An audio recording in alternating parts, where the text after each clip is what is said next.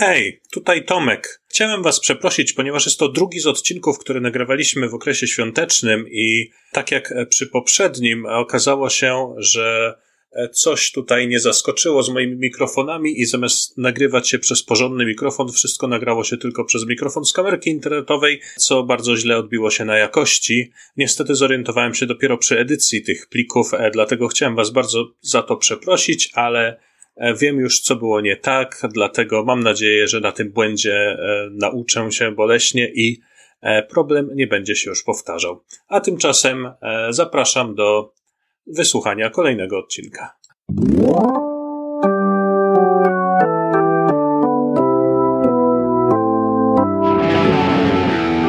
Lewackie pokolenie o lewicy bez sojowego latem.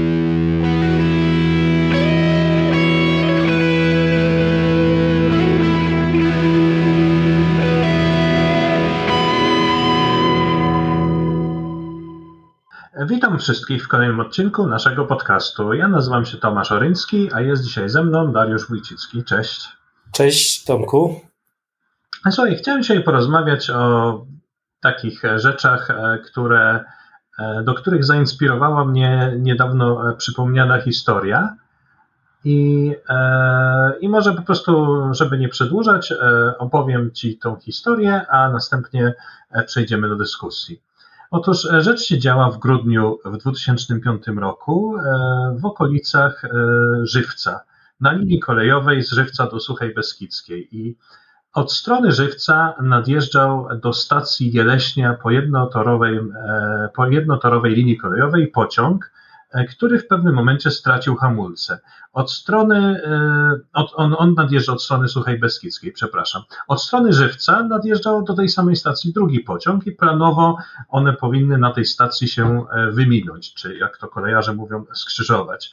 No ale ponieważ ten nadjeżdżający od strony E, Suchej Beskidzkiej stracił hamulce, zaczął nabierać prędkości i kiedy maszynista zdał sobie sprawę, że e, nie panuje nad pojazdem, e, przez radio zgłosił zawiadowczyni stacji, że nie jest w stanie zahamować i żeby otworzyła mu drogę przelotową. I tutaj był problem, ponieważ e, ona wiedziała, że jeśli ten pociąg e, puści na drogę przelotową, no to znajdzie się on na tym samym torze, co ten drugi pociąg jadący z przeciwnego kierunku. Według procedury powinna ten e, pociąg bez hamulców skierować na tor ślepy, żeby on się tam wykoleił. No ale ponieważ jest to bardzo stroma linia, jak na kolejowe warunki, blisko 2% stromizny, momentami, to e, no, ten pociąg wjechałby na tą stację z taką prędkością, że on by rozpiżył w drzazgi ten kozioł na końcu tego ślepego toru, przeleciał przez ruchliwą drogę, e, przez e, plac składu budowlanego i wleciał do wąwozu, w którym przepływała rzeka. No i oczywiście by się to z pewnością źle skończyło dla jego załogi i pasażerów. Dlatego zawiadowczyni zdecydowała się złamać przepisy, puścić ten pociąg faktycznie przelotem, a przez radio wezwała maszynistę tego drugiego pociągu jadącego z przeciwka, aby natychmiast się zatrzymał i zaczął uciekać e, w przeciwnym kierunku. No i on wykonał to polecenie i zaczął jak najszybciej rozpędzać się z powrotem e, w, w tą stronę, z której przyjechał, a na tyle pociągu pozostał inny członek załogi, który obserwował i meldował mu przez radio w momencie, kiedy zobaczył, że, że ten pociąg bez hamulców zaczyna się do nich zbliżać. Kiedy wreszcie ten pociąg bez hamulców dogonił ten uciekający pociąg, to była między nimi różnica prędkości około 20 km na godzinę, więc ten uciekający pociąg przyjął to uderzenie i wyhamował oba składy. E, nikomu nic poważnego się nie stało, poza jednym z maszynistów, który miał jakieś pomniejsze urazy. No i można powiedzieć, że historia zakończyła się jak najbardziej dobrze, tylko są tutaj dwa aspekty sprawy. Pierwszy aspekt no to jest taki, że ta zawiadowczyni stacji, podobnie jak załogi obu tych pociągów, e, dostali wiele pochwał i nagród za uratowanie sytuacji, ale to jest troszkę taki, jak to się chyba po angielsku nazywa, hindsight bias, bo oni dostali, ponieważ wszystko zakończyło się dobrze. Ale co, jeśli nie zakończyłoby się dobrze, jeśli doszłoby do czołowego zderzenia tych pociągów, albo nawet nie czołowego, ale różnica prędkości była znacznie większa, zakończyłoby się to wykoleniem obu pociągów i na przykład znacznie większymi ofiarami w ludziach. No a poza tym e, kolejarze zostali uznani za bohaterów, a pasażerów tego drugiego pociągu e, nikt nie pytał, czy oni chcą ryzykować swoim życiem, żeby uratować e, pasażerów pociągu, który jedzie bez hamulców. No i tutaj mamy drugi aspekt tej sprawy, czyli poza przestrzeganiem procedur, mamy także sytuację, w której ta zawiadowczyni tej stacji no, stanęła przed takim klasycznym dylematem wagonika, czyli jeśli ktoś nie kojarzy, to jest takie doświadczenie myślowe, że e, jedzie wagonik po torze, na którym leży pięć osób i jeśli nic nie zrobimy, to on te pięć osób przejedzie, ale możemy przełożyć wajchę i puścić go na inny tor, na którym leży tylko jedna osoba. I czy powinniśmy to zrobić, czy nie? No i jestem ciekaw, bo ja sobie niedawno tę historię przypomniałem, no i bardzo mnie właśnie zastanowiło, bo nie, sam nie wiem dokładnie, co o tym myśleć, no bo nie jest to jednoznaczne, nie jest to proste. Nad dylematem wagonika łamią sobie głowy filozofowie i, i inni e, myśliciele już od, od dawna. A, a co ty o tym sądzisz? Jak, jak to dla ciebie wygląda? Ach, to jest, no właśnie, ten, ten, ten problem tego wagonika. Znaczy ja, ja też obserwuję, przyznam się, taką, taką stronkę na Facebooku, to się nazywa bodajże Trolleysman. Trolley Problem Memes, tak, ja też. No.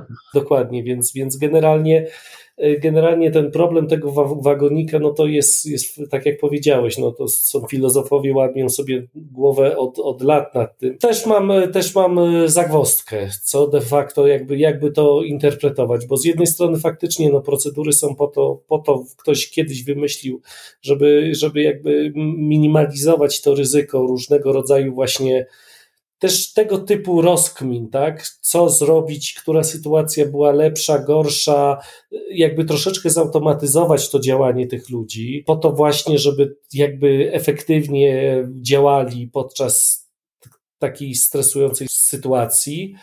No a z drugiej strony, no też trudno oczekiwać od ludzi, żeby jak w jakiś sposób zupełnie bezrefleksyjny działali i, i, i, czasami no takie właśnie refleksyjne zadziałanie, przemyślenie tematu, albo może nawet nie do końca przemyślenie, tylko w jakiś sposób intuicyjny i, i, i oparty o jakąś tam praktykę i wiedzę, zadziałanie powoduje, że że, że efekt jest y, taki, jaki jest, tak jak w tym przypadku, no już bardzo mocno szczęśliwy.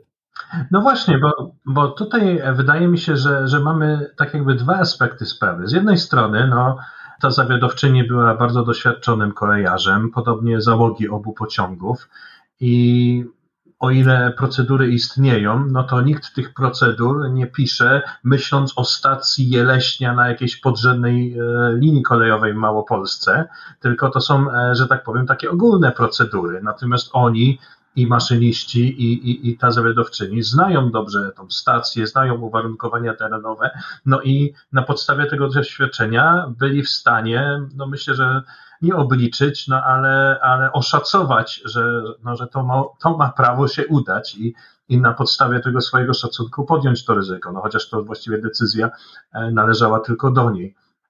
Ale z drugiej strony, no ci ludzie, którzy te procedury tworzą, no to to też nie są ludzie, którzy e, wypadli sroce spod ogona. Oni przecież całe życie poświęcają na badaniu takich problemów. E, no całe te procedury opracowane są na podstawie historii wypadków kolejowych na przestrzeni już przecież praktycznie dwóch stuleci i, i, i są to e, wyniki no, mądrości wielu generacji specjalistów od bezpieczeństwa kolejowego. No ale z trzeciej strony z kolei to też nie jest tak, że te procedury faktycznie zawsze mają sens. I tutaj taki mam przykład z kolei z własnego życia, że parę razy byłem e, z dostawą w takim miejscu, które nazywa się Glensanda Quarry, no i oficjalnie jest to kopalnia i ponieważ jest to kopalnia, to jeśli chcesz przywieźć pudełko do magazynu, e, to musisz włożyć na siebie kask, okulary ochronne, e, kurtkę odblaskową z długimi rękawami i spodnie odblaskowe, co jest kompletnym kretynizmem, bo magazyn mieści się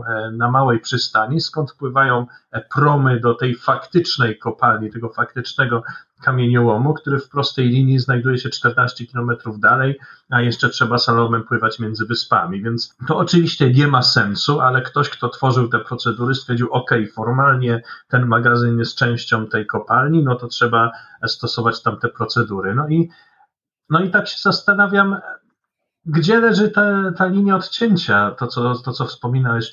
No, kiedy można decydować, że nie chcemy tych procedur przestrzegać, kiedy, kiedy mamy prawo, kiedy nie mamy prawa, czy w ogóle możemy mieć prawo.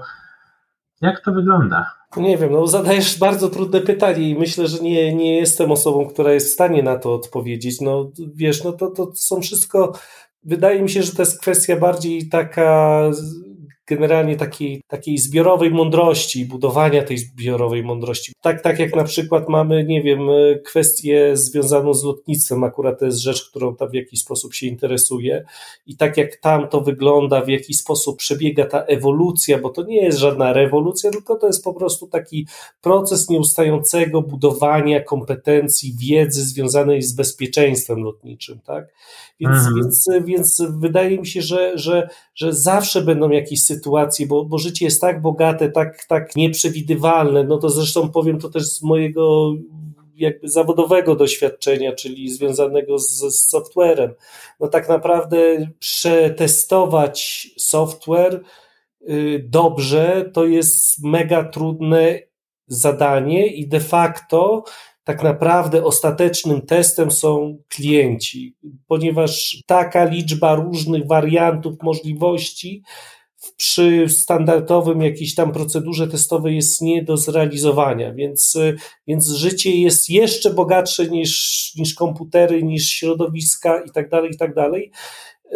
No i, i tu też wydaje mi się, że właśnie ważne jest to, że procedury jedna rzecz, ale też właśnie kompetentni ludzie i ci pracownicy na tej kolei, którzy pokazali, że, że, że byli kompetentni. No tutaj bez, bez dwóch zdań jakby efekt tego pokazuje. No, oczywiście były tam jakieś zagrożenia, o których tam wspomniałeś.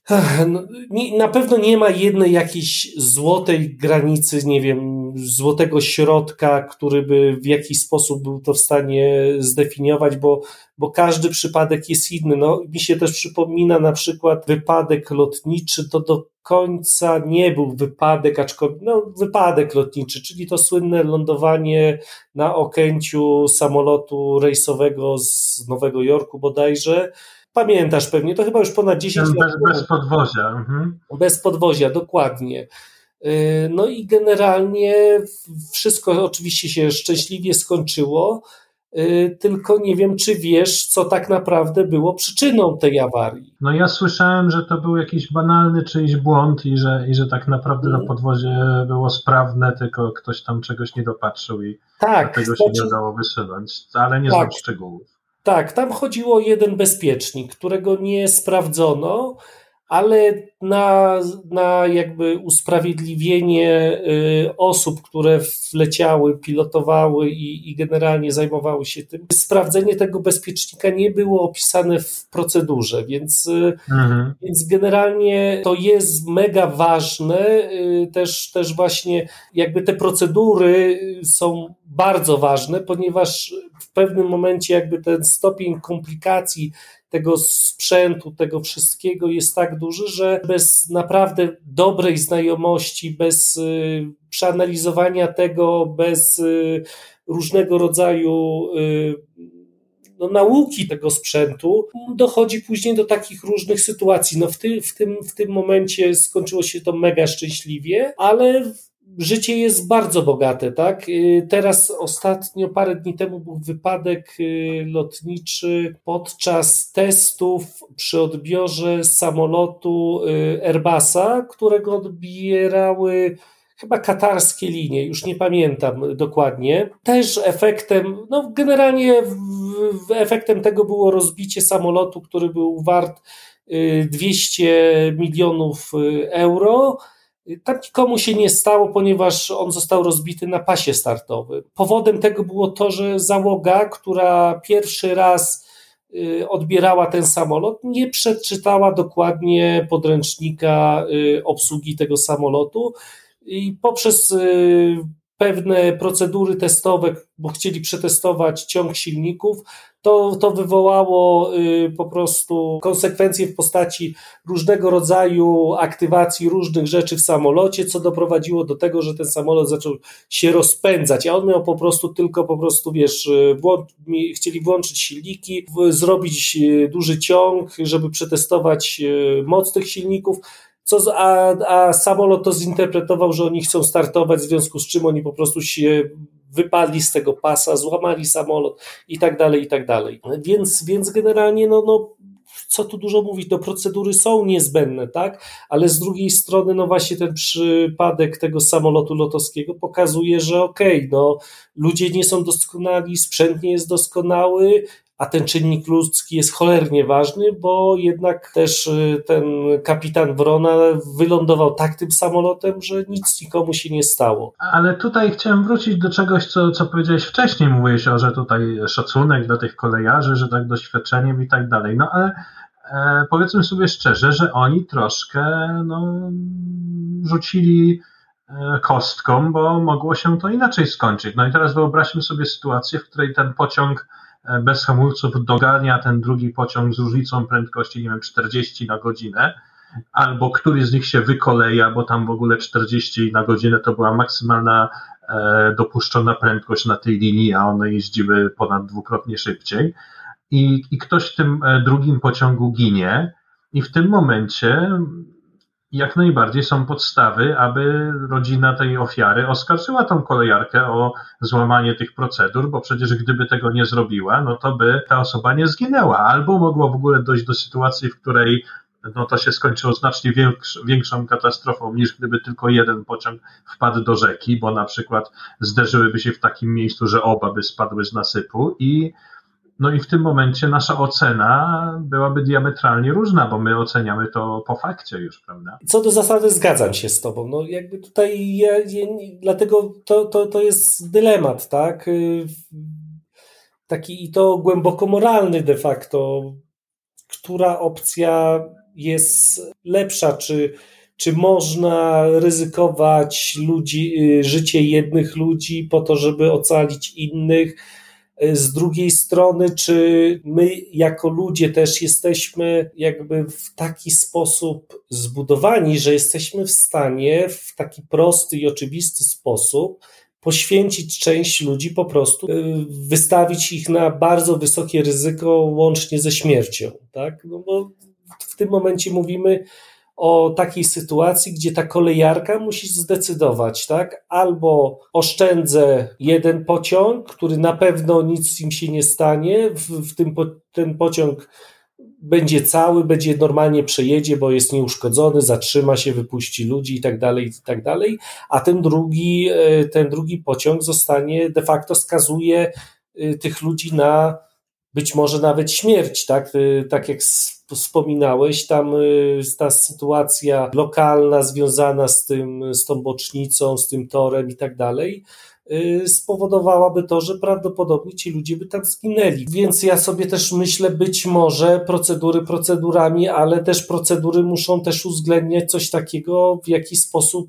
my działamy naturalnie, tak? Co jest w mhm. naszych głowach zaprogramowane, bo być może y, nigdy nigdy, nie wiem czy nigdy, ale w bardzo wielu przypadkach ta procedura by być może nie zadziałała, jeżeli, jeżeli odczucia osób decydujących o danym scenariuszu byłyby właśnie takie, które by musiały y, y, jakby przełamać tą naturalną y, próbę, nie wiem, ochrony ludzi, życia i tak dalej, tak? Bo, bo, bo myślę, że chyba nie każdy jest katem albo nie chce być katem swojej. No tak, ale, ale tutaj nas też to sprowadza z powrotem do dylematu wagonika. Czy jeśli przekładasz tą wajchę, żeby wagonik rozjechał jedną osobę zamiast pięciu, to jesteś katem, bo zabiłeś jednego, czy, czy jesteś bohaterem, bo uratowałeś czterech? No, no tak, tak, tylko że ja właśnie jakby troszeczkę o czymś innym chciałem, bo to, bo to nie chodzi hmm. o, o ten bo, bo, bo tutaj akurat sytuacja była taka zero-jedynkowa, tak? Albo chronimy jakby część ludzi i im się nic zupełnie nie stanie, albo po prostu skazujemy część ludzi na, nie wiem, poważną, poważny wypadek co najmniej, tak? Jeżeli mówimy hmm. o wagoniku, który by tam spadł w jakąś przepaść. No, w, w, w, tym sensie alternatywa była między jedni na pewno skończą źle, a drugim nic się nie stanie, albo zaryzykujemy obu i może się uda, nie? Tak, tak, tak, tak. Więc, więc, więc ja tutaj też y, myślę sobie właśnie o tym, jakby tutaj chciałem pokazać ten, że procedura procedurą, y, ale też jeżeli procedura sama z siebie jest wbrew takim naturalnym, ludzkim y, przekonaniom, bo jednak takie pewne jakieś takie szablony, wzorce etyczne my mamy wbudowane w, w, w nas, tak? To, to, to, to mhm. nie jest tak, że że my nie kradniemy dlatego, bo jest to przestępstwo, tak? Tylko dlatego, że w jakiś sposób, czy może kradzież to nie jest najlepszy przykład, ale to, że nie zabijamy siebie, tak? Tu dotknąłeś e, ciekawej sprawy, bo mi od razu przyszło w tym momencie e, e, jako pierwsze, że my nie kradniemy, bo, bo nie chcemy, żeby nas okradali. No i na zasadzie nie rób drugiemu, co tobie niemiłe uważamy, że nie powinno się kraść. Natomiast zwróć uwagę, że w sytuacji, w której tobie samemu e, nic takiego nie grozi, te ludzkie odruchy mogą być zupełnie inne. No pomyślmy na przykład o tych wszystkich władcach i politykach, którzy wysyłają ludzi na wojnę, no przecież ta cała pierwsza wojna światowa, gdzie to mięso armatnie tam po prostu wpychali w te okopy ludzi e, setkami tysięcy i żaden z tych tam królów, e, marszałków i tak dalej się tym specjalnie nie przejmował, bo żadnemu z nich nie groziło, że wyląduje w tym okopie, prawda? I w tym momencie ta perspektywa jest diametralnie inna niż jeśli to ty możesz znaleźć się na miejscu tych ludzi, o których życiu no, musisz zdecydować, nie? Tak i nie. Wydaje mi się, że to, to jest troszeczkę bardziej złożone, że jako że jako ludzie mamy wbudowane te mechanizmy, ale też z drugiej strony na, na, wielu warstwach nasza ta osobowość i to, jak postępujemy, jest zbudowana, tak?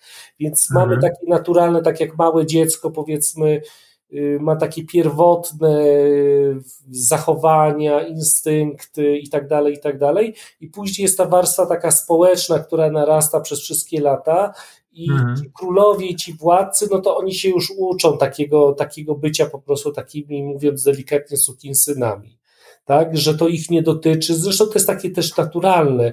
Ja czytałem kiedyś o czymś takim, że w dziennikarstwie istnieje współczynnik śmierci, czy coś takiego. Czyli na przykład, y, jeżeli w Twojej gminie, czy tam w Twoim okolicy ginie osoba, no to wystarczy jedna osoba, jest to temat na kilka dni w lokalnych gazetach, a w Chinach musi zginąć, nie wiem, y, dwa pociągi muszą się wypełnione ludźmi wykoleić i wszyscy zginą i dopiero, do, dopiero to dotrze do nas i, i w ogóle w jakiś sposób nas to po, poruszy, tak? Więc więc, wydaje mi się, że akurat y, y, naturalne mamy w sobie to, że nie chcemy, nie wiem, krzywdzić innych, że nie chcemy ich, nie wiem, skazywać na jakieś cierpienie i tak dalej, i tak dalej. Więc, więc ja tutaj jakby dążę do tego, żeby pokazać, że okej, okay, procedury są mega ważne i też uważam, że powinny być co do zasady przestrzegane,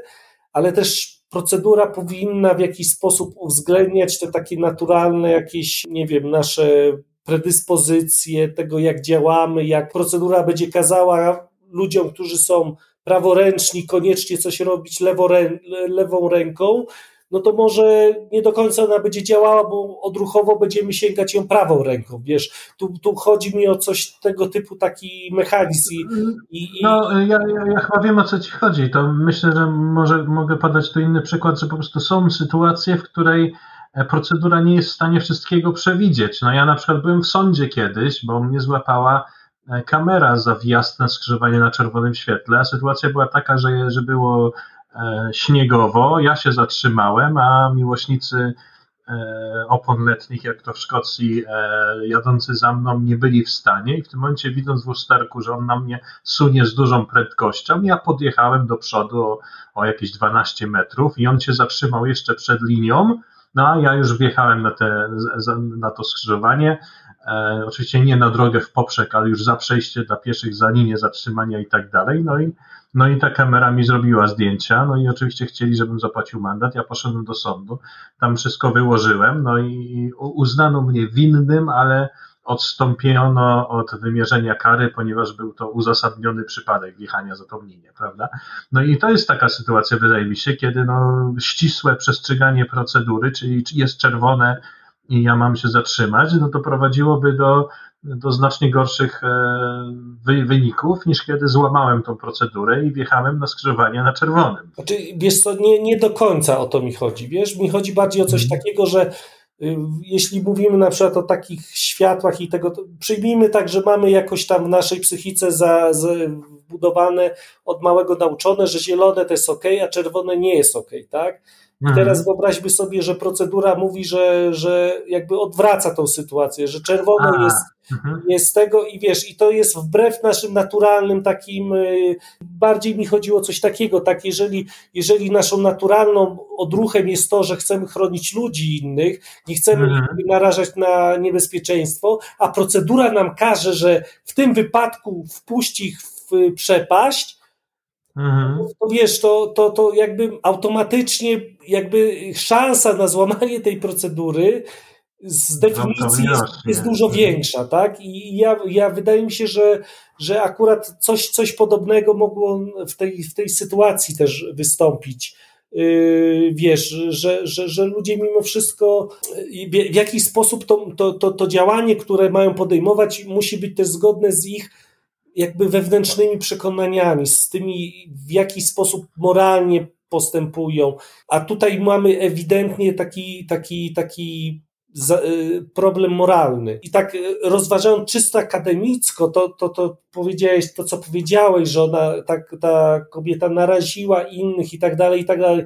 W stu procentach jest, jest, masz rację, tak? Jakby tutaj nie ma, nie ma w ogóle cienia wątpliwości co do tego, że, że, że faktycznie y, no, naraziła tych ludzi, tak? Że, że, że w jakiś sposób y, wystawiła na ich, ich dobrostan, na, na, na, na niebezpieczeństwo, ale to, co po jej stronie było, czyli jakby, czy ona sama byłaby w stanie właśnie skazać część ludzi po prostu na, na, na jakiś rodzaj, y, i to nie mówimy o jakimś potencjalnym mm, niebezpieczeństwie, tylko praktycznie skazać ich, tak? Tutaj nie, nie, nie ma jakiejś jednoznacznej odpowiedzi i ja obawiam się, że tak jak ludzkość istnieje, to tak zawsze, no, no chociażby kwestia szczepionek de facto, tak? No bo to też jest mhm. troszeczkę taka y, z perspektywy, bo, bo, bo tak y, zwolennicy szczepionek powołują się na dane statystyczne, a przeciwnicy mówią o indywidualnym doświadczeniu. Tak, że mhm. prawdopodobieństwo, że zostaniesz zakażony jest jakieś koroną na przykład, tak? Ale to jest prawdopodobieństwo, czyli może być, nie, nie może mhm. być, ale jeżeli dostajesz zastrzyk z szczepionki, no to w 100% tą szczepionkę dostaniesz, tak?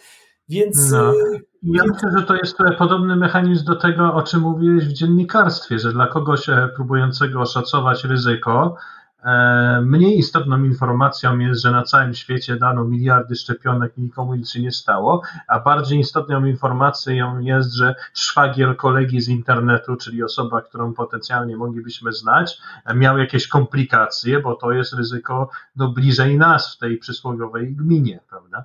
Tak, jeszcze ja to dodam jeszcze do, inną rzecz, że, że komplikacją nazywane są takie standardowe objawy, czyli na przykład, bo ktoś się źle czuł, bo tam, nie wiem, mhm. dwa dni musiał w domu posiedzieć po szczepionce i tak dalej, i tak dalej.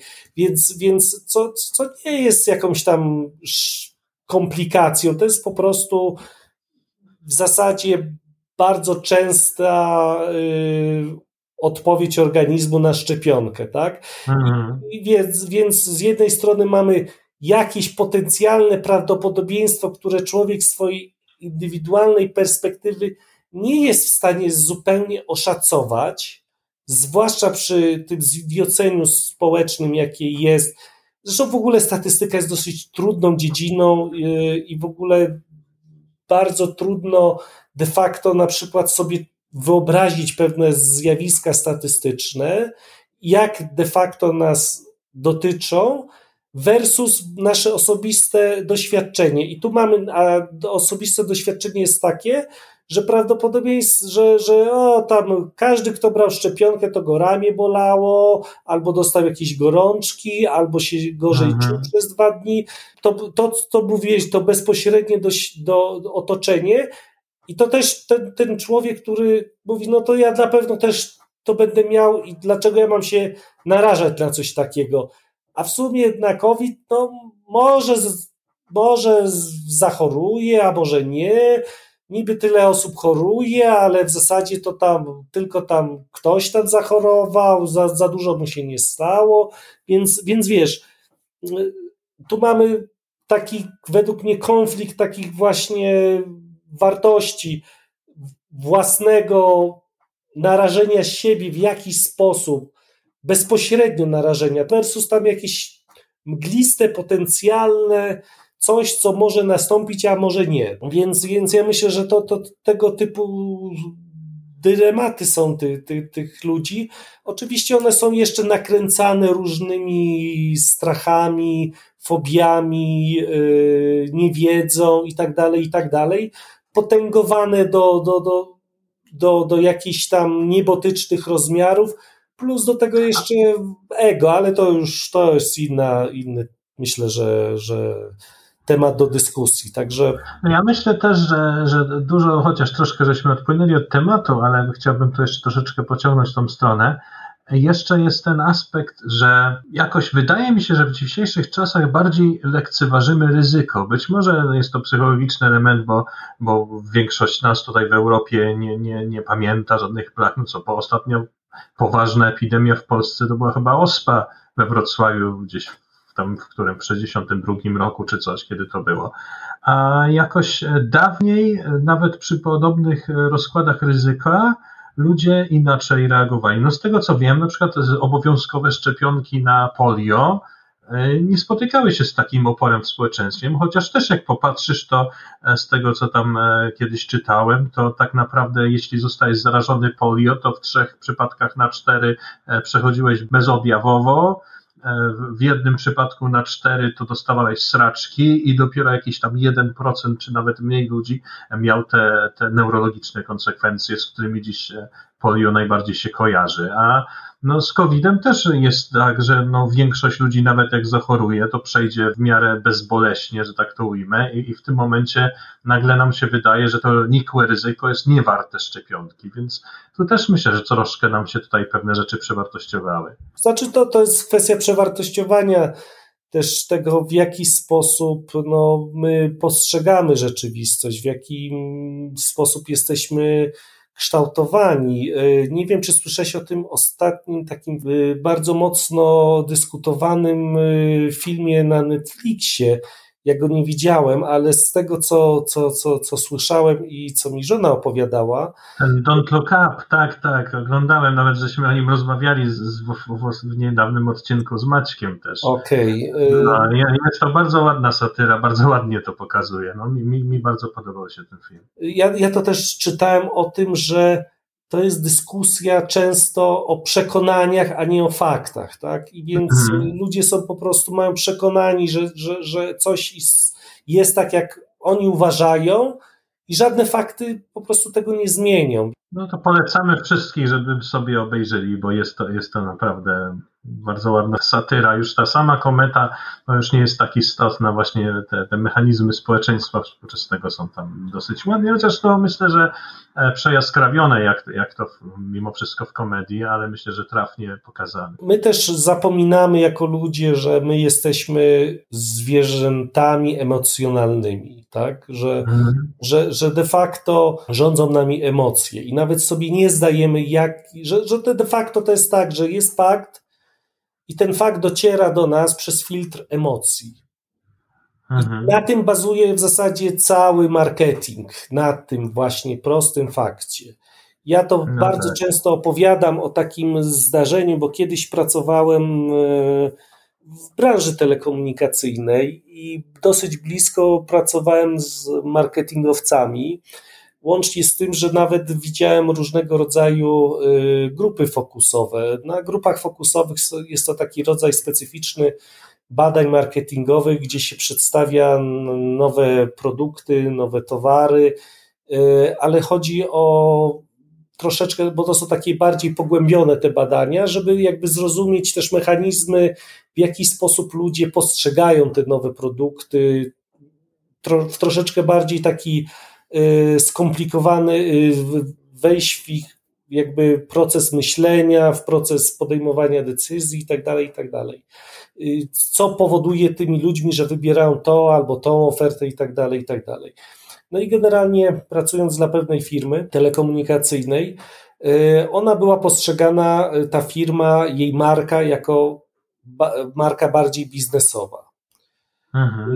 Nie jako bar, a konkurencja weszła z nową ofertą, która z nową marką, taką submarką. Zaproponowała bardzo atrakcyjne ceny. Generalnie to, to były początek lat, połowa nawet lat 2000, więc to było dosyć dawno temu. Mhm. I ta, ta, no i generalnie z, poprzez wejście z tą nową marką, z tymi niskimi cenami, zbudowała taką świadomość pośród w ogóle cał, wszystkich klientów na rynku, że ta marka jest tania. Więc, mhm. więc, więc później my chcąc oferować nową ofertę, no, musieliśmy walczyć z tym przekonaniem, że, że konkurencja jest tańsza. No i faktycznie została zbudowana oferta, która była tańsza. Tak? To były czasy, kiedy minuta rozmowy kosztowała, nie wiem, złotówkę. SMS y, kosztował 60 groszy. Ja wiem, że to dla części ludzi może wydawać się zupełnie jakimś kosmicznym w ogóle, kosmicznymi wartościami, ale to były kiedyś takie stawki. Mhm. No i została zbudowana oferta, która po prostu była tańsza w każdym punkcie. Minutę bierzesz, jest tańsza. SMS jest tańszy, MMS jest tańszy, wszystko było tańsze. No i były dwie grupy była tak zwana ślepa grupa i, i taka, gdzie ślepa polega na tym, że przedstawia się te oferty, ale nie, nie ma tam brandów tych, tych wszystkich yy, operatorów. Więc mhm. po prostu ludzie widząc liczby, widząc minuta rozmowy kosztuje tyle, minuta za SMS znaczy jeden SMS kosztuje tyle i tak dalej, i tak dalej, podejmują decyzję patrząc na to, tak? No i nasza oferta wygrywała, bo po prostu była najtańsza. No patrzysz na, mhm. na te cyfry i widzisz, tak, jest najtaniej. I teraz na drugiej grupie fokusowej już nie było to, były, każda oferta była też obrędowana.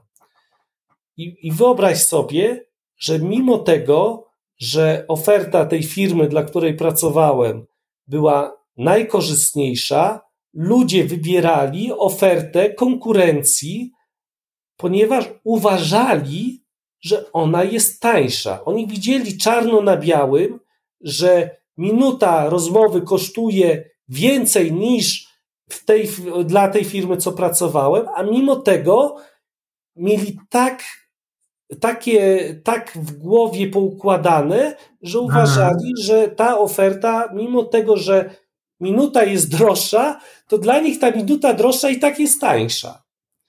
No tak, ale wiesz co, tutaj mi przyniosłeś e, taki przykład na myśl, który myślę, że pozwoli nam wrócić do, do tej rozmowy o tych procedurach i tak dalej, bo nie wiem, czy wiesz, e, można na YouTube znaleźć takie właśnie nawet filmiki to pokazujące. Japońska kolej e, należy do najbezpieczniejszych na świecie i oni tam mają taką procedurę, kiedy wiadomo, wszyscy maszyniści czy, czy konduktorzy no, sprawdzają na przykład czy, czy, czy pojazd jest sprawny przed ruszeniem w trasy, że nie polega to na tym, że oni muszą obejrzeć to tylko, tylko że za każdym razem oni muszą wskazać palcem, więc nie, nie przechodzisz koło lokomotywy i nie patrzysz e, na nią po prostu, tylko pokazujesz palcem. Lusterko jest, tutaj klocki hamulcowe są i tak dalej.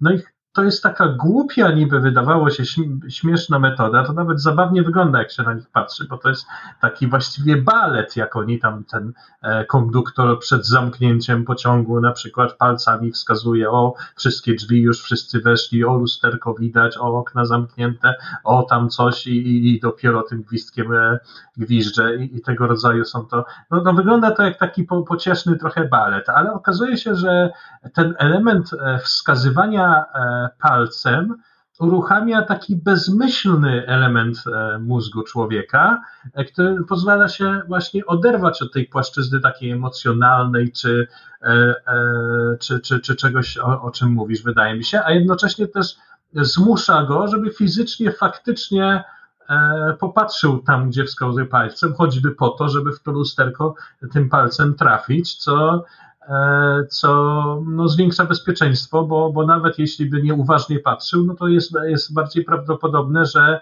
że to zauważy, nie mówiąc o tym, że często jest tak, że jak, jak coś sprawdzasz, to wydaje ci się, że sprawdziłeś, bo, bo jakoś tak udało ci się wmówić, że już to sprawdziłeś, a, a tak naprawdę tego nie robisz, co myślę, że jest e, podobnym mechanizmem do tego, E, twojego przykładu z tymi, e, z tymi sieciami telekomunikacyjnymi, kiedy widząc marki, wydaje ci się, że już wiesz, że ta marka jest tańsza i dlatego tak naprawdę nie sprawdzasz, po ile są te minuty. Nie?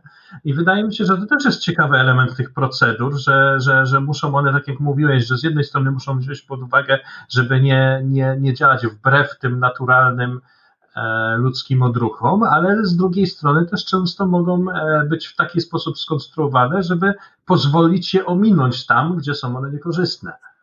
Nie, ale tu bardzo fajny przykład podałeś, ale jakby tutaj na usprawiedliwienie y, jeszcze tego przykładu, o którym mówiłem, y, to jest też tak, że, że te grupy fokusowe są tam y, tacy facylitatorzy, czy nie wiem, czy czy, czy osoby, które prowadzą i one na przykład wręcz y, pokazują i mówią, y, zwracają uwagę na to, więc to, to, to nie jest tak, że, że ludzie nie są świadomi, że oni po, prostu jakby tą informacją mijają. To jest tak, że ludzie sami siebie oszukują. To są naprawdę bardzo głębokie takie mechanizmy, którym my podlegamy, gdzie, gdzie, gdzie nie, nie zdajemy sobie zupełnie z ich sprawy, ale to jest, to jest jakby poboczny wątek, tak, y, ale ten przykład z tymi to, to, to, to świetnie wydaje mi się, że właśnie y, jakby y, mm, wraca do tego, co, co próbowałem wcześniej powiedzieć, że, że procedury powinny być jakby też zgodne z, z nami, tak, z mhm. naszymi przekonaniami, że powinny wzmacniać pewne te mechanizmy, które mamy w sobie, albo je porządkować, albo nadawać im jakieś e, e, ramy, wiesz. No, albo też wygaszać tam, gdzie one są niekorzystne. Tak, dokładnie tak. Więc, więc generalnie przykład y, świetny z tymi, z tymi, z tymi, z tymi y, kolejami japońskimi. To jest w ogóle fenomen, co, co, co tam Japończycy wyprawiają, w ogóle ich kultura, ale to też jest też tak, że kultura japońska jest bardzo y, uspołeczniona. To też jest, y, to też trzeba pamiętać, że, że, że, że zupełnie inaczej Japończycy funkcjonują. Tam jest y, społeczeństwo stawiane od małego, każdy żyje w takim przekonaniu, że to, co społeczne, jest ważniejsze niż to, co jest indywidualne. I to też musimy sobie zdać sprawę, tak, że, że też nie można tak y, łatwo przenosić pewnych mechanizmów. Akurat ten mechanizm, o którym mówiłem. Akurat ten mechanizm jak najbardziej myślę, że można. Ja, można, ja można. tak, ja, tak. Ja, ja, go sam stosuję, kiedy czasami jeżdżę tymi ciężarówkami, to kiedy obchód robię dookoła pojazdu, to sam wskazuję sobie palcem właśnie na te elementy, nie, nie. które powinienem sprawdzić i, i, i właśnie obserwuję, że to faktycznie pomaga się bardziej skupić na tym sprawdzaniu tych, tych, tych wszystkich ważnych, istotnych mm, elementów. Ale nie, to ja to nie mam wątpliwości, wiesz, ja to tam w tej mojej działce software'owej, no to wiesz, różnego rodzaju checklisty i tak dalej. Yy, to jest ta metoda żółtej kaczuszki, co, którą programiści stosują, prawda? Że, że kiedy pracują nad jakimś programem, to stawiają sobie jakąś zabawkę i próbują jej to wytłumaczyć, bo w tym momencie umysł zaczyna pracować inaczej i, i są w stanie bardziej zrozumieć, co na przykład tam w tych algorytmach nie gra, nie? To też, albo też y, generalnie jest taka metoda bodajże to Słyszałem, że to podobno Einstein powiedział: Jeżeli nie jesteś w stanie czegoś wytłumaczyć w dwóch zdaniach, to znaczy, że tego sam nie rozumiesz. Więc, a to też jest naprawdę, ja to, ja to też na przykład stosuję ten mechanizm z moją córką, kiedy się czegoś uczymy jej i po prostu proszę, żeby mi wytłumaczyła coś, tak? Jak mhm. ja widzę, że ona zaczyna coś tam w jakiś skomplikowany sposób, to ja już wiem, że ona nie do końca rozumie, więc, więc, więc to jest bardzo świetny mechanizm na, na, na, na to właśnie, żeby żeby coś poznać, zrozumieć i, i, i tak dalej. Także Chociaż e, też no, jest, jest pytanie, czy to faktycznie zawsze działa, bo z kolei jest inna e, słynna anegdota o Richardzie Feynmanie, którego dziennikarz poprosił, żeby w dwóch zdaniach wyjaśnił, za co dostał Nagrodę Nobla, a ten mu odpowiedział, że jakby się to dało w dwóch zdaniach wyjaśnić, to by to nie było warte Nobla. No, no wiesz, no i tak i nie, wiesz, no ja, ja jestem przekonany co do tego, że jeżeli faktycznie człowiek coś zrozumie, to jesteś to, to w bardzo prosty sposób to wytłumaczyć. Tak? I oczywiście, że, że to nie odda całości jakby kompleksowości pewnych, z, pewnych yy, mechanizmów, no to, to, można to o tych no, ja, ja, ja, myślę tak, ja myślę, że to jest generalnie prawdziwe zdanie, no ale może niekoniecznie jeśli chodzi sprawdzić, czy nie fizyka kwantowa albo nie wiem, gramatyka języka polskiego. No, ale jako generalna zasada to myślę, że, że można stosować. Nie, ale generalnie wracając już, już do tych mechanizmów, no jakby kontroli jakości tego typu rzeczy, no to, to, to, to, to, to, to, to są naprawdę jest dużo ciekawych metod związanych z, właśnie z tym, ale wracając też jeszcze do tego, co zacząłem ten wątek o tym, o, o kwestiach tych y, społecznych, indywidualnych, to, to muszę Ci też powiedzieć, że na przykład y, mam przykład, bodajże to był wypadek lotniczy linii singapurskich, gdzie w, albo japońskich, już teraz nie pamiętam, ale jakby przyczyną główną y, tego, że tego wypadku lotniczego było to, było właśnie rygorystyczne przestrzeganie procedur. Mhm. A powodowało to y, jakby głównym jak takim driverem tego było to, że w ogóle oprócz tego, że są procedury te lotnicze i tak dalej związane z tym, y, jak, jak wszystko robić, to oprócz tego był tam jeszcze taki czynnik właśnie społeczny związany z hierarchią, ponieważ te społeczeństwa mhm. japońskie, azjatyckie są bardzo hie, takie hierarchiczne, dobrze mhm. powiedziałem, y, i wiązało się to z tym, że drugi pilot widział, że pierwszy pilot, kapitan, coś tam źle, źle zrobił, coś źle odczytał, ale w tej kulturze zwrócenie uwagi dru przez drugiego pilota kapitanowi było nie do pomyślenia. No więc, tak. więc no, no mi się on... wydaje, że tutaj możemy e, szukać znacznie bliżej no jest przypadek niesłynny ze Smoleńska, gdzie no, piloci łamali procedury, bo się bali postawić e, politykom na pokładzie. No tak, tak, tylko że tu jest też masz taką już wiesz, ci politycy też yy, jakby wprost yy, w sumie to nie wiemy, czy wprost, no ale naciskali tam y, na, na, na, na tych. Zastanawiam się, co, co mi tu tak troszeczkę zgrzyta jakby w tej, w tej analogii. Zgrzyta mi o tyle to, że, że, że tam y, w tych kulturach tych azjatyckich ta, ta, ta, ta, ta społeczna hierarchia i to wszystko jest naprawdę jakby wewnętrznie, jakby te, te osoby wewnętrzne same z siebie w to wierzą i same z siebie w to wdrażają, tak? A tutaj mhm. w tym przypadku smoleńskim jakby piloci y, chcieli postępować zgodnie z procedurami, więc oni wierzyli w te procedury, a to siła zewnętrzna ich nakłaniała do tego, żeby je łamać, tak? No, rozumiem. Mhm. A tutaj, a w tych społeczeństwach azjatyckich to jest tak, że oni sami z siebie tak mocno wierzą w procedury, w to, że nie mogą na przykład, nie wiem, kapitanowi powiedzieć, że coś powinno być inaczej. Rozumiesz o co chodzi, że to nie mhm. kapitan ich zmusza do czegoś, tylko że oni sami z siebie tak mocno po prostu, wiesz, są zakorzenieni w tym, tak? Więc, no rozumiem o co ci chodzi, tak, faktycznie. No, ale to się sprowadza też w zasadzie taką, wydaje mi się, że klamrą, że, że, że życie jest tak bogate na różnych poziomach, od samych takich przypadków związanych z tym, że procedura, która mówi, że należy skierować pociąg na jakiś tam tor boczny, gdzie on tam sobie wyhamuje, może się okazać, że wcale niekoniecznie on wyhamuje, bo takie są y, warunki terenowe w danym miejscu, poprzez y, różnego rodzaju społeczne układy, które powodują, że, że, że, że jakby procedury zupełnie działają jeszcze w zupełnie inny sposób niż, niż byśmy się spodziewali. No tak, no i jeszcze dochodzą do tego wszystkie te elementy kulturowe, o których mówiłeś, no i też psychologiczne, jak ten, ten słynny, może tutaj, że Miligana był eksperyment, gdzie tam e, ci e,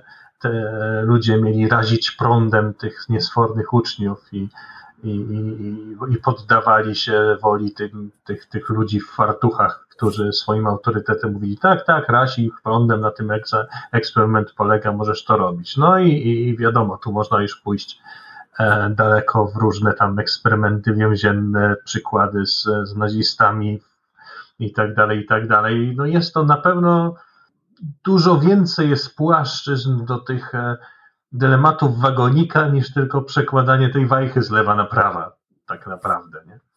Chyba myślę, że to chciałem powiedzieć. Nie, no zdecydowanie, zdecydowanie.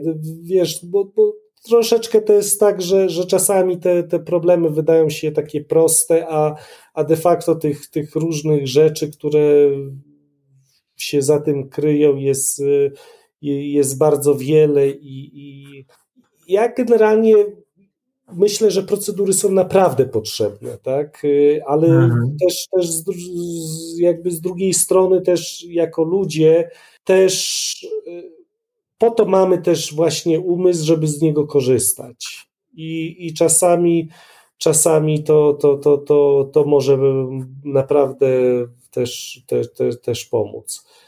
Więc y, ja myślę, że to przy każdej sytuacji, przy każdych warunkach y, w jakiś sposób trzeba to, to rozważyć i ale zdecydowanie jakieś tam takie, takie e, zwłaszcza w dziedzinie bezpieczeństwa, e, jakby pewien rodzaj automatyzmu, nauczenia się pewnych rzeczy, zrozumienia i, i tego takich podstawowych, takie to jest trochę, troszeczkę tak jak może opowiem inaczej, jak z graniem na fortepianie. Tak? Y, najpierw mhm. trzeba się nauczyć porządnie grać, żeby później być w stanie w jakiś sposób interpretować utwory.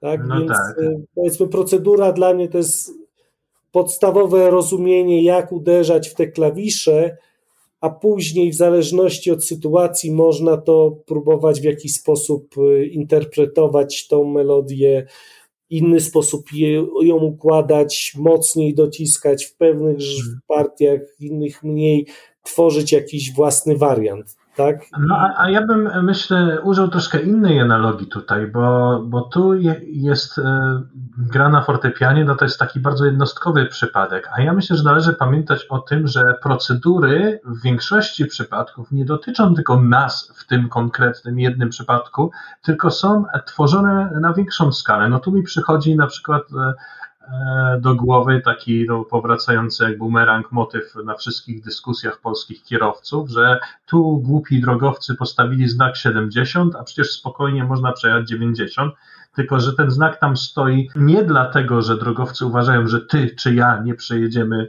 tego, tego zakrętu 90 na godzinę, tylko dlatego, że jak wszyscy będą próbować przejeżdżać 90, to co setny wyleci z drogi. No i, i w tym momencie zgodnie jadąc z tą procedurą, jadąc 70, tak jak jest na ograniczeniu, my stracimy na naszej podróży ułamek sekundy, a co setnemu kierowcy może to życie uratować, prawda? A nie no, oczywiście, że tak. No, znaczy generalnie procedury też ułatwiają, tak? Dają pewne poczucie takiej też bezpieczeństwa i jakiegoś, jakiegoś takiego stabilności. Y, znów przykład tej pandemii nieszczęsnej i de facto nie chodzi o same tą już pandemię i w sensie choroby, tylko bardziej tego, y, w jaki sposób te procedury związane z bezpieczeństwem są wdrażane. Ja taki mam takie porównanie na przykład, no Polska, no to już aż trudno tutaj jakoś komentować, w jaki sposób to, to, to, to wyglądało. Był taki moment, gdzie, gdzie nawet rząd zaprezentował, że jak będą wskaźniki takie, to będziemy robili to i to, jak tamte, to to i tamto, tak? No oczywiście. No, dziś mają to dzieci i pewien prezes znany ze swojej walki z imposybilizmem ogłosił niedawno, że nie ma co wprowadzać restrykcji, bo i takich nikt nie będzie przestrzegać. Tak, tak, no i generalnie, ale jakby to tydzień później po tym, jak oni ogłosili, jak oni będą robić, przestali w ogóle, zupełnie zapomnieli o tym, że, że mieli jakiś pomysł na to, jak chcą to robić, tak? I teraz mam, mam porównanie na przykład do Szwajcarii, gdzie co tydzień zbiera się jakaś tam rada medyczna, opracowali sobie, w jaki sposób oni będą to, to, to wszystko yy, koordynować, ogłaszać. Jeżeli są jakieś zmiany wprowadzane, to są zrobione to na tydzień, na, ty, na kolejny tydzień, tak? Zdaje się, że tam we wtorki jest ta rada, czyli że, że powiedzmy, jeżeli jest ogłoszone, że na przykład zamykany jest y, przyjazd z jakiegoś innego kraju, no to ogłaszają we wtorek, za tydzień we wtorek już nie można z tego innego kraju przyjeżdżać, tak? Jest no po tak. prostu ty jako, konkretnie. Tak, ty jako obywatel masz poczucie, okej, okay, no dzieje się coś niefajnego, ale z drugiej strony wiesz jakby, co jest podstawą tego, że ci ludzie robią to, to i to, że są mhm. takie i takie działania robione, tak? Jest jak, jakiś proces, który daje ci jakieś oparcie takie psychiczne, taką jakąś stabilność w tym wszystkim, w tym całym szaleństwie, które się dzieje mhm. wokoło, tak? No tak, a jednocześnie to też troszkę jest tak, że ci ludzie, którzy są odpowiedzialni za opracowywanie tych e, procedur, no to znów to oni biorą na siebie ten dylemat wagonika, no bo przecież e, każde takie lockdowny to, to jest w pewnym stopniu, z jednej strony no ratujemy życie tym ludziom, którzy dzięki tym lockdownom no nie, nie umrą na covid ale z drugiej strony wzrastają nam jakieś samobójstwa, depresje i tak dalej, co też jest elementem, którego nie można ignorować podejmując te decyzje, więc więc to wracamy znowu do tego punktu wejścia. Zawsze takie decyzje, zawsze takie momenty, w których my musimy decydować o życiu innych ludzi, no to wydaje mi się, że bardzo często jest to właśnie ten, ten, ten dylemat wagonika. No i no i co?